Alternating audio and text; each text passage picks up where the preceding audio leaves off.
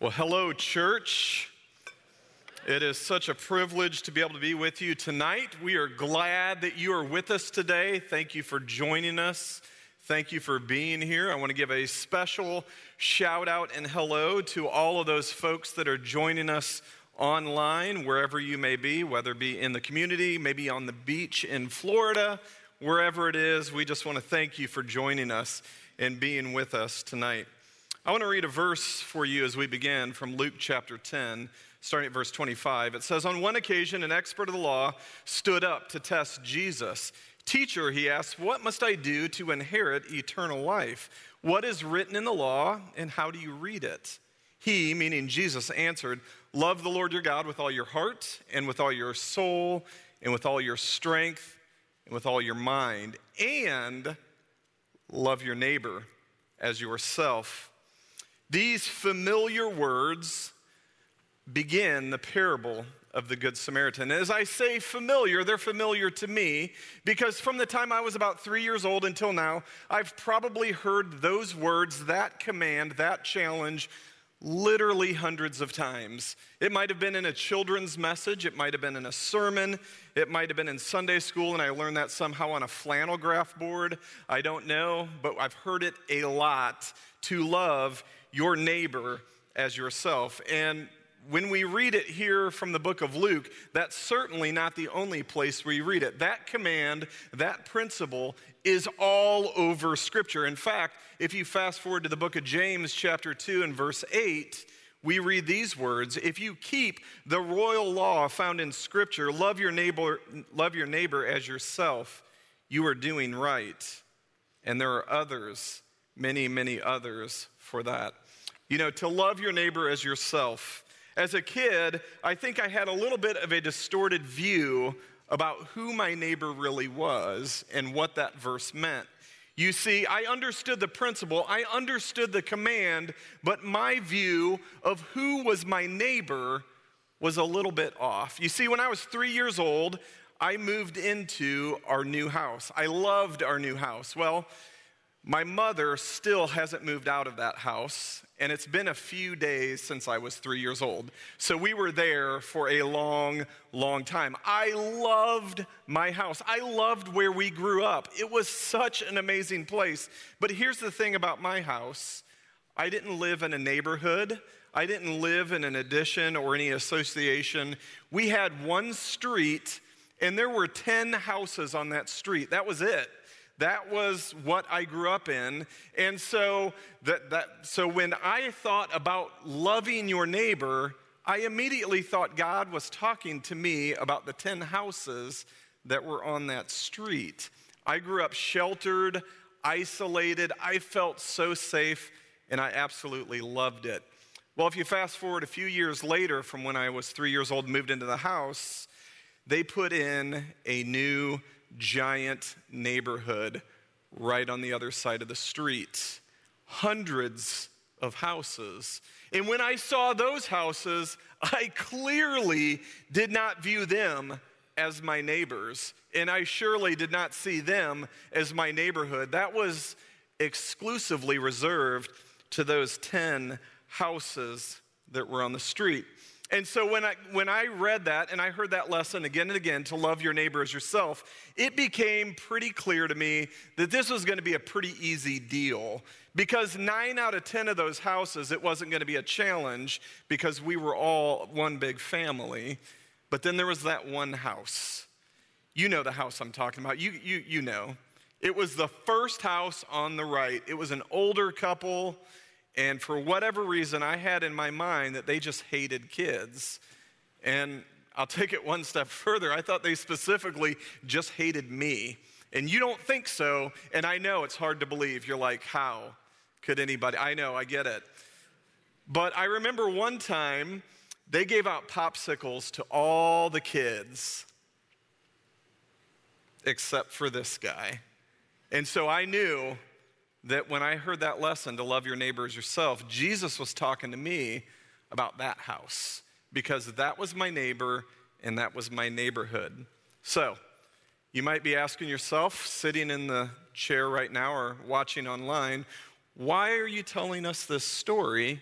you probably didn't come today or join us online to hear about my childhood, but I tell you that because I feel like at times as adults, we view our neighborhood just like I did as a five year old, just like I did as a six or a seven year old. And it's like, oh, I can love my neighbor, I can love them as myself, but as long as it's one of those 10 houses that's on my street, but not, not right across the street. That's not my neighborhood, and that certainly is not my neighbor. So that's what I want to start with tonight. And we, we are going to do something a little different than a typical sermon. It's going to be a few minutes before we get to our scripture text that we're going to be looking at and dive in a little deeper into. But the reason I want to do this is I want to spend some time as a church looking at who our neighbors really are and what our neighborhood really, really looks like. Because if we have the challenge to love your neighbor, we need to define who they are and what our neighborhood looks like. So, a few years ago, I'm not exactly sure of the year and the dates. A few years ago, we at Mount Pleasant went through a major and an ever expanding ministry shift with our impact ministries. And so you might be asking yourself, what is our impact ministries?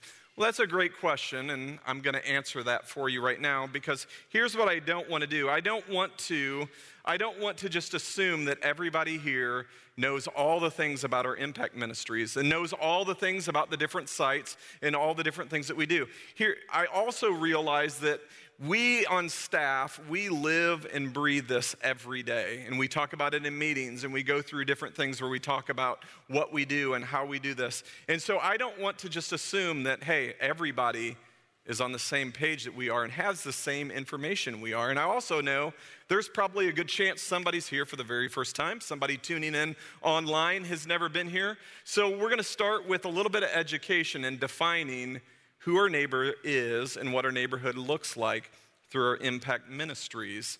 And so, here's how we define what an impact ministry is it's through three words live, learn, and love. It's pretty simple, those three words. Let me define those for you today. To live, we believe that God's method of working His purpose in our lives and the lives of others is for us to live in his community to learn. After we learn the needs of others, they will be open to learning what God says. And the last one love. True love is not giving someone something, but it is using what we learned to meet a need so that we can show the love of God. In the past few years, we've either acquired or started three different impact sites around the city of Indianapolis. And that doesn't even include our impact center, which is right out those doors on the other side of our parking lot. Our impact center meets the needs of hundreds of families each week with physical needs through food and clothing and a service and a lot of different ways. That doesn't even include that. Around the city of Indianapolis, we have three different impact sites. Here's what I want us to look at as we define what our impact sites are. I want it to be us, and that's me, and that's you, and that's the church that's expanding our neighborhood. Let me say that again. I, our impact sites are us expanding our neighborhood. So, one of the things I want you to walk away from our service today is a better or more clear picture of who our neighbors really are and what our neighborhoods really look like as we together push our fences and we expand our yard because too often, just like I was as a kid, we're like, my neighborhood is just those 10 houses on the street. So we're going to look at them real briefly. The closest impact site to us is the Old South Side that you heard about. And I've, here's a map, just so you're following along. That's us right here. The impact Old South Side is right here, directly south of the stadium. I passed it last night a couple of times on my way down to and from the city of Indianapolis. It is a beautiful facility that we purchased and renovated right off of Meridian. Now, let me give you a little history of the area so that you really have a better understanding. The Old South Side at one point was a vibrant, diverse neighborhood. It was known for strong relationships between Jewish, black, and white neighbors. That was until about the late 1970s when the interstate came through and cut the neighborhood basically in half and, uh, in essence, targeted black owned homes. From that time until now, it's continued in a steady decline, and it's known all around Indianapolis for its poverty and its blights. Our ministry, and, and all the while, there were families from the 70s that are still there and remain committed to that neighborhood. Our ministry began, and our impact ministries began when our own pastor, Chris Philbeck, identified this area right here as an area for us to live, to learn, and to love. Back when we began, you could buy a home in the old South Side for around $7,000. Now, you think this was many, many decades ago, but it was just a few years ago. Fast forward to today, we can't even purchase an empty lot for less than $30,000 with no structures on it. This is due to the housing market, the move to the city, HGTV show Good Bones put spotlight on that. People are buying up all kinds of property, and we think that's a really great thing, but here's what the reality is the neighbors that are invested in that neighborhood are at risk of losing their homes to being priced out or taxed out of affordable housing. So, the Impact Old Southside is striving to be the church by serving and loving a growingly economically diverse neighborhood. Just to give you a little snapshot of some of the things that we do at the Old Southside is we have a dinner church on Sunday nights. Looks a little different than what we do here. Dinner church. I love the sound of that, and I love the, the ministry that they do there. Monday evening is their kids and their youth night. Tuesdays, they host a partner outreach group that serves young, the young homeless population of Indianapolis. Wednesday night is a youth hangout night and food drive night. Thursday afternoon is a coffee club to reach senior adults in an ever changing culture. Saturday mornings are spent with Pastor Parker, who leads a youth work program that teaches young men a skill as well as gives them a job, along with a women's group. The Old South Side is a great resource to the community. I want to just share with you here's a picture of our Impact Old South Side pastor. That is Jed Fuller, that is his wife Adrian. There's Titus, Malachi, and Ruth. They've been part of our Old South Side from the very beginning. They've been our first team to be there. Also on staff, we have Parker Brown. Parker gets two pictures, so I'll share those with you. This is the before picture. This is Parker, Melissa, and their first son, Elijah. And here's the second picture.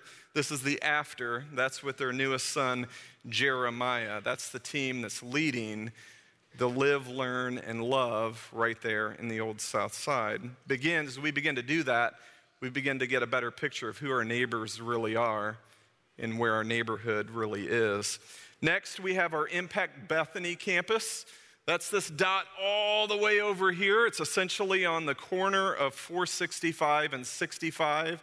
It's on north of us and also west, or I'm sorry, east of us.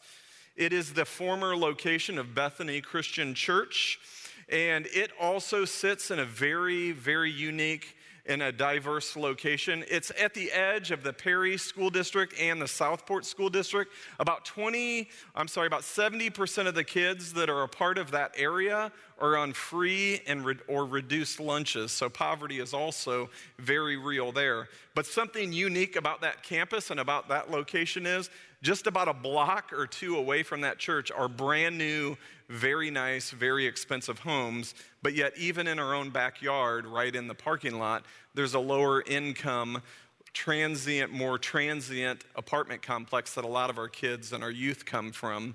Our Impact Bethany campus is, again, very, very diverse. They have Sunday morning services, Tuesday night food pantry, which also is paired with a youth and a, uh, and a children's night. Wednesday and Thursday night, they have groups. And later this month, in our neighborhood right there, they're looking to launch an after school program. Here's a picture of our pastor. This is Don Thea and his wife Susan. If you don't know Don, you are missing out. Don has a, an unquenchable passion for serving our Lord.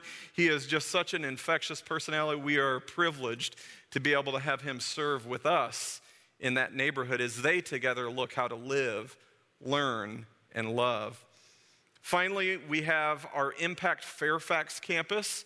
That's right up here. It's basically on the west side of Indianapolis. If you take Michigan Avenue, cut that straight west from Indianapolis, it's about less than a mile north of that in that area. This is the former location of Fairfax Christian Church, who was a, who was a vibrant church in Indianapolis for decades and decades and decades. Actually, the very first meeting for the board of Camp Allendale back in the 40s met in that building right there at Fairfax Christian Church. This is probably the site I am the most well acquainted with, or that I know the most, because when we began this a few years back at the Impact Fairfax site, I spent about a year of my Wednesday nights in the, uh, being partnering with them, just learning about the ministry, learning about what they do, and learning about the community. And I have to tell you that that year did more for me to teach me about urban ministry than any book, any sermon, any class I could ever be a part of. I have story after story about the things I saw, the challenges that we face, and the challenges of that neighborhood. So, so many of them. I just want to share one of them with you just to help give you a clearer picture of what our neighborhood looks like. One night I arrived at the, the campus a little bit early, and when I pulled in, I saw three or four police vehicles at the drug house right next door. If you're unfamiliar with the drug house, this is the one that is known all around that community. It sits up right next to the campus. It's the very, it is known for drug activity, prostitution. Cops are there all the time. This is the same house that we as a church purchased about a year to a year and a half ago and gifted to the Isaiah 117 ministry. That same house was the one I'm talking about. And as I was standing outside and I'm just kind of watching, out, the, out of the back of the house, I see a man and a woman jump out of a window, and I'm like, I bet that's who they're looking for. And so then they run off down the alley, and I was like, well, that's something you don't normally see at Mount Pleasant in Greenwood, but okay. So one would think that would be enough for this suburban pastor for one night, but it wasn't. About 30 minutes later, at that community meal, I found myself sitting right across from that man and that woman at our community meal. This is our neighborhood. Those are our neighbors. The community is very diverse. It's over 60% Hispanic. It's also a very low income, very low income area. It is a mixture of people who have been there for generations. And then right next door, you're going to have a house that's filled one day, vacant the next. A family moves in, moves out. At the Impact Fairfax, we have Sunday services, Wednesday community meal, and youth program. We had previously worked with one of the IPS schools that was just about a block away, but they transitioned very recently to a charter school. So we are continuing to look for uh, additional ways to live, learn, and love the neighborhood. Here is our pastor. This is Andrew Fillmore. He's right up there. This is one of their most recent pictures because they have their daughter in there as well, all four of their, their children. That's Alyssa is the wife. We have Kaya we have Olivia Cohen, and the youngest one there is Adelia. So, as we see those pictures and we see who our neighbors are and we see what our neighborhoods look like, that should begin as a church, both individuals and collectively for us all, to push our fences out, redefine who is our neighbor, redefine what our neighborhood looks like. When we are called to love our neighbor as ourself, that doesn't just mean the 10 houses on our street. It means all of our neighborhoods, all of our neighbors. So, there's the basic information, the educational point of history of Mount Pleasant. What do we do with that?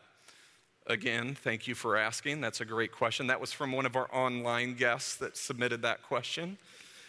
What do we do with that? Just as Heidi said in our video right before we began, on uh, next Saturday, we're going to give us, our church, an opportunity to be in our neighborhoods, to love our neighbors, to walk alongside them, to be in our communities just like we were. If you remember back to about two, three years ago, and then way back, I'm going to say about 10 years ago, we had an initiative that we began called Change the World. Had this giant banners up on both sides to change the world. We would spend one, one Saturday, the whole church, it felt like, and 12 other people right next door over at the uh, Community Life Center. We did meals and we packed meals to go all over the country, hundreds of thousands of meals. The next weekend, we built houses with Habitat for Humanity, even right in our own parking lot. And then something like COVID came along, knocked us out. We've been kind of on the bench for a couple of years. And so we are no longer on the bench. Next week, we're going back into action. And not only are we just doing one weekend, we're doing four year quarterly events where we as a church have the opportunity to serve, to put into action love your neighbor as yourself. That's the challenge. So, before I run out of time, we probably need to read our scripture for today. If you have your Bible with you, we're going to look very briefly at the book of James, chapter 2, starting at verse 14 through 19 just like we do each and every week, I'm going to invite you to stand if you would and you're willing. No pressure if you don't, but we just do this each week in reverence and respect to God's word. We're going to read some scripture that I think is for us. I think it is for us as we define who our neighbors are and what our neighborhoods look like. It says, What good is it, my brothers, if a man claims to have faith but has no deeds? Can such faith save him? Suppose a brother or sister is without clothes and daily food. If one of you says to him, Go, I wish you well, keep warm and well fed, but does nothing about his physical needs, what good is it? In the same way, faith by itself, if it is not accompanied by action, is dead. But someone will say, You have faith, I have deeds. Show me your faith without deeds, and I will show you my faith by what I do. You believe there is a God. Good. Even the demons believe that and shudder. You may be seated. And we always ask God to bless the reading and hearing of His words. What a great passage about us, both individually and as a church, living out our faith as we unpack that, I want to focus on that very first question that we read in verse 14. What good is it, my brothers, if a man claims to have faith but has no deeds? And then he goes on to illustrate that. And actually, in the, the verses following that, he go, James goes on to illustrate that through, Abra, or through Abraham, who was credited as righteousness, lived out his faith, and even Rahab the prostitute lived out her faith as well. And he goes on, Can such faith save him? If you're taking notes, I would like you to write down next to number one, and you're thinking, wow, a three point sermon, and we've got like 12 minutes. It's actually just two points. The first thing I want you to write down is this serving others is a demonstration of our faith. Serving others is a demonstration of our faith. One of my very favorite movies is Indiana Jones and the Last Crusade. And I say it's like from a few years ago, but every year it becomes even more few years ago. There's a scene at the very end of the movie where Indiana is faced with an impossible situation. He gets to a canyon and he has to cross it, but there's no way across. If he goes forward, he's going to fall. And the more he looks and the more he realizes and the more he has does a little bit of thinking and processing through, he's like there's a bridge there. You just can't see the bridge. And so in his mind, he's like, I believe there's a bridge there. So he has two choices. He could be like, I believe there's a bridge. Great. Walk there. Or, I believe there's a bridge and I'm going to go across the bridge. And that's what he does. And he stands firm on the, on, the, on the bridge that can't be seen unless you look at it from the other direction. So it is, he had to demonstrate his faith. As Christians, we are called to love our neighbor as ourselves. We can say it. We can be like, I do. I love you. I love neighbor over there. I love you. But we have to demonstrate that love. We have to show that love. Just like the old DC talk song, love is a verb. it is an action verb. We have to show and demonstrate by serving others. In James chapter 2, verse 14, it says, What good is it? We also read this same thing in Matthew chapter 16, verse 26, where it says, What good is it if a man, for a man, if he gains the whole world yet forfeits his soul? The same phrase there. In other translations, it also says, What profit is it? What, what, what do we gain if we don't? In 1 John chapter 3, we read this If anyone has material possessions and sees his brother in need, but has no pity on him, how can the love of God be in him? And then I like this part a lot. Dear children, let us not love with words or tongue, but with actions and the truth. It's essentially saying you can talk the talk, but can you walk the walk? You know, when we're challenged to love our neighbor as ourselves, you can say it. We can all say it. But the challenge isn't to say it with our mouth, the challenge is to do it and to show them through actions. In verse 18 of our text, it says, But someone will say, You have faith, I have deeds. Show me your faith without deeds, and I will show you my faith by what I do. What a great message about serving, about loving our neighbor, about being the hands and feet of Jesus, about demonstrating to our neighbors that we really love them. You know, in past messages, I've shared different times about different opportunities I've had to serve and impacts that it's made on my life, whether it be through mission trips, through working in kids ministry or some other ministry event or some other other thing. I want to share another one with you. I don't think I've shared it with you, but if I have, act like it's the very first time you've heard it. Just be like, "Oh, I've never heard that before."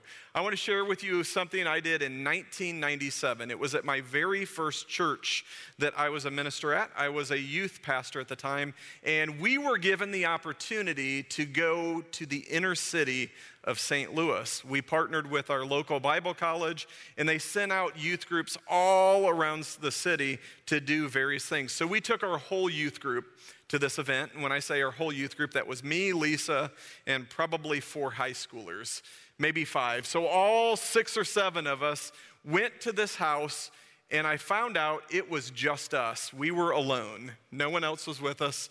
And here I am, let's see, in 1997, I was probably two years old or no, I was in my 20s somewhere. I realized I was in charge.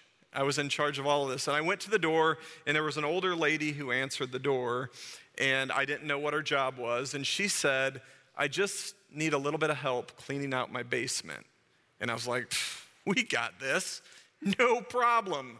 So our whole youth group went down to the basement, and I'm gonna stop there a lot of the basements on inner city homes are a little different than some of the Center Grove basements that you might be used to.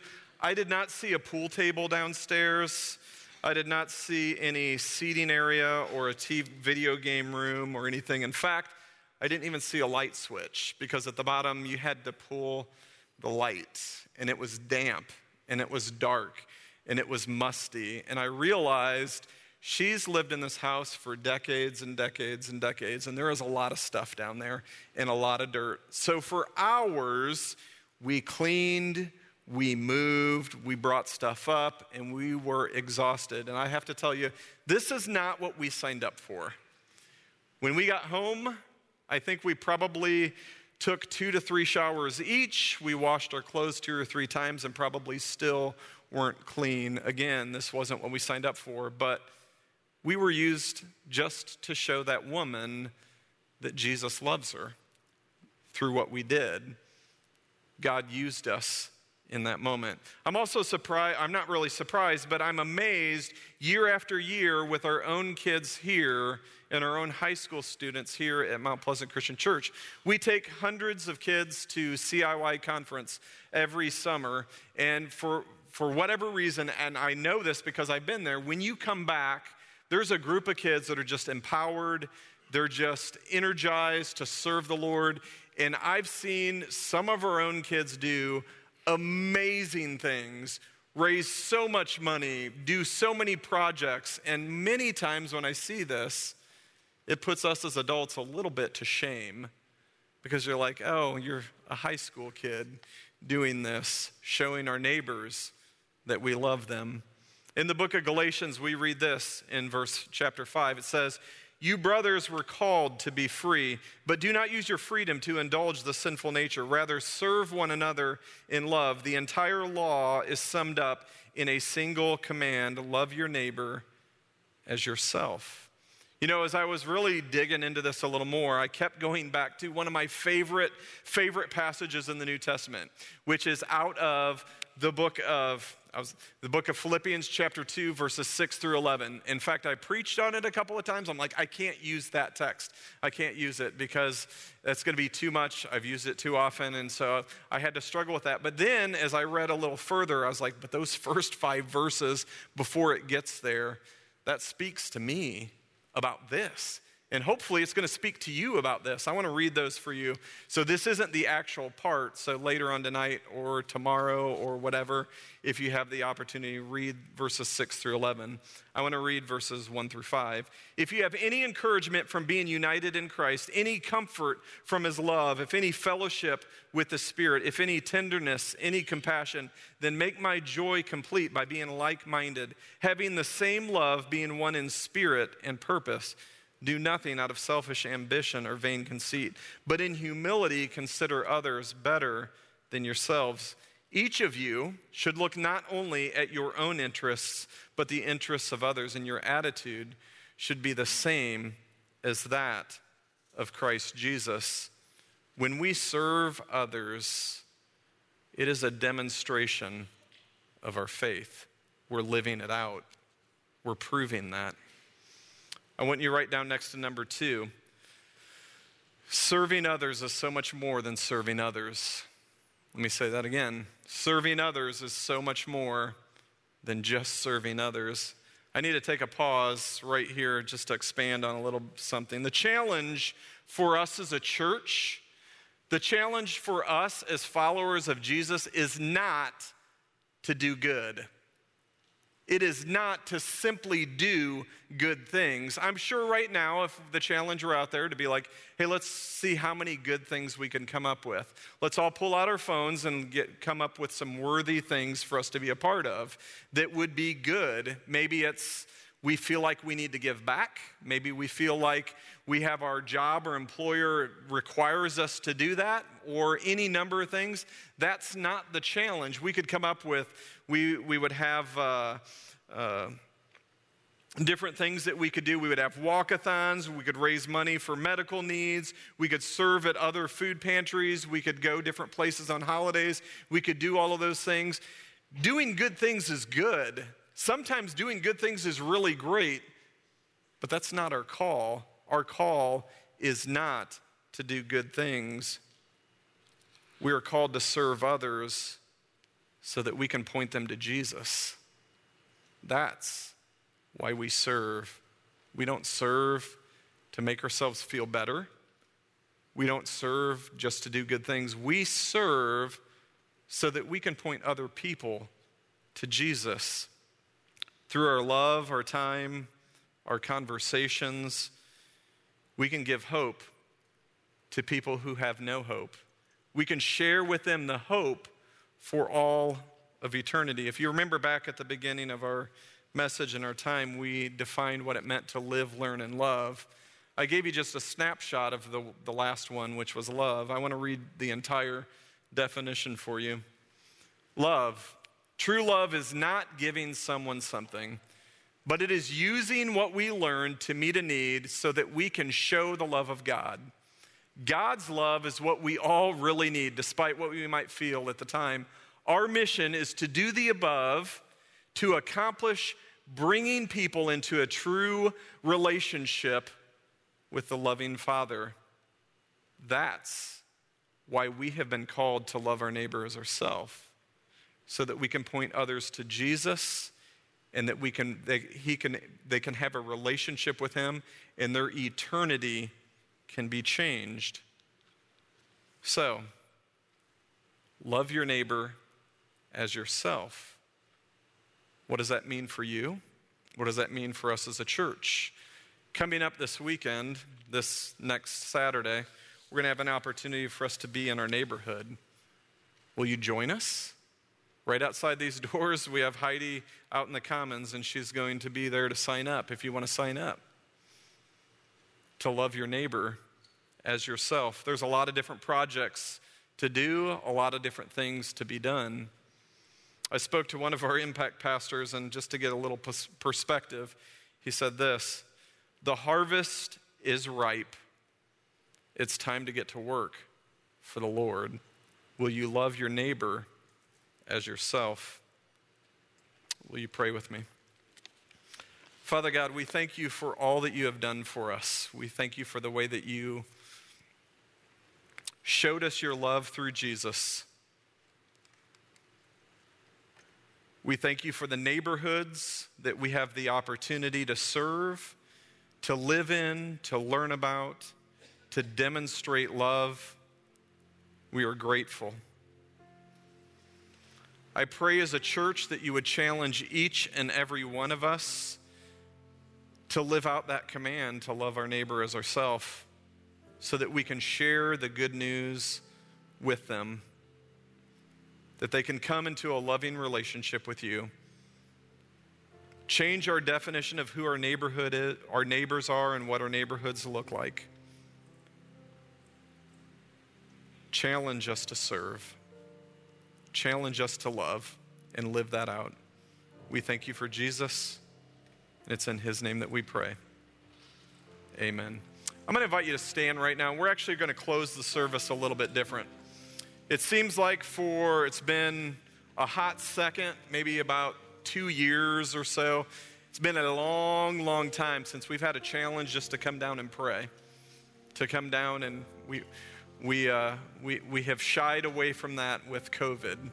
I'm going to challenge you tonight, if you feel comfortable doing so, and you want to pray for your neighbor you want to pray for our neighbor. You want to serve your neighbor. You want to love your neighbor. Whatever that is, I'm going to invite you to come. I'm going to invite you just to come down. The worship team is not out, just Brian's going to lead us on a couple of choruses. And we're just going to worship together. We're going to sing together. And will you join me in praying for our neighbors, praying for our neighborhoods?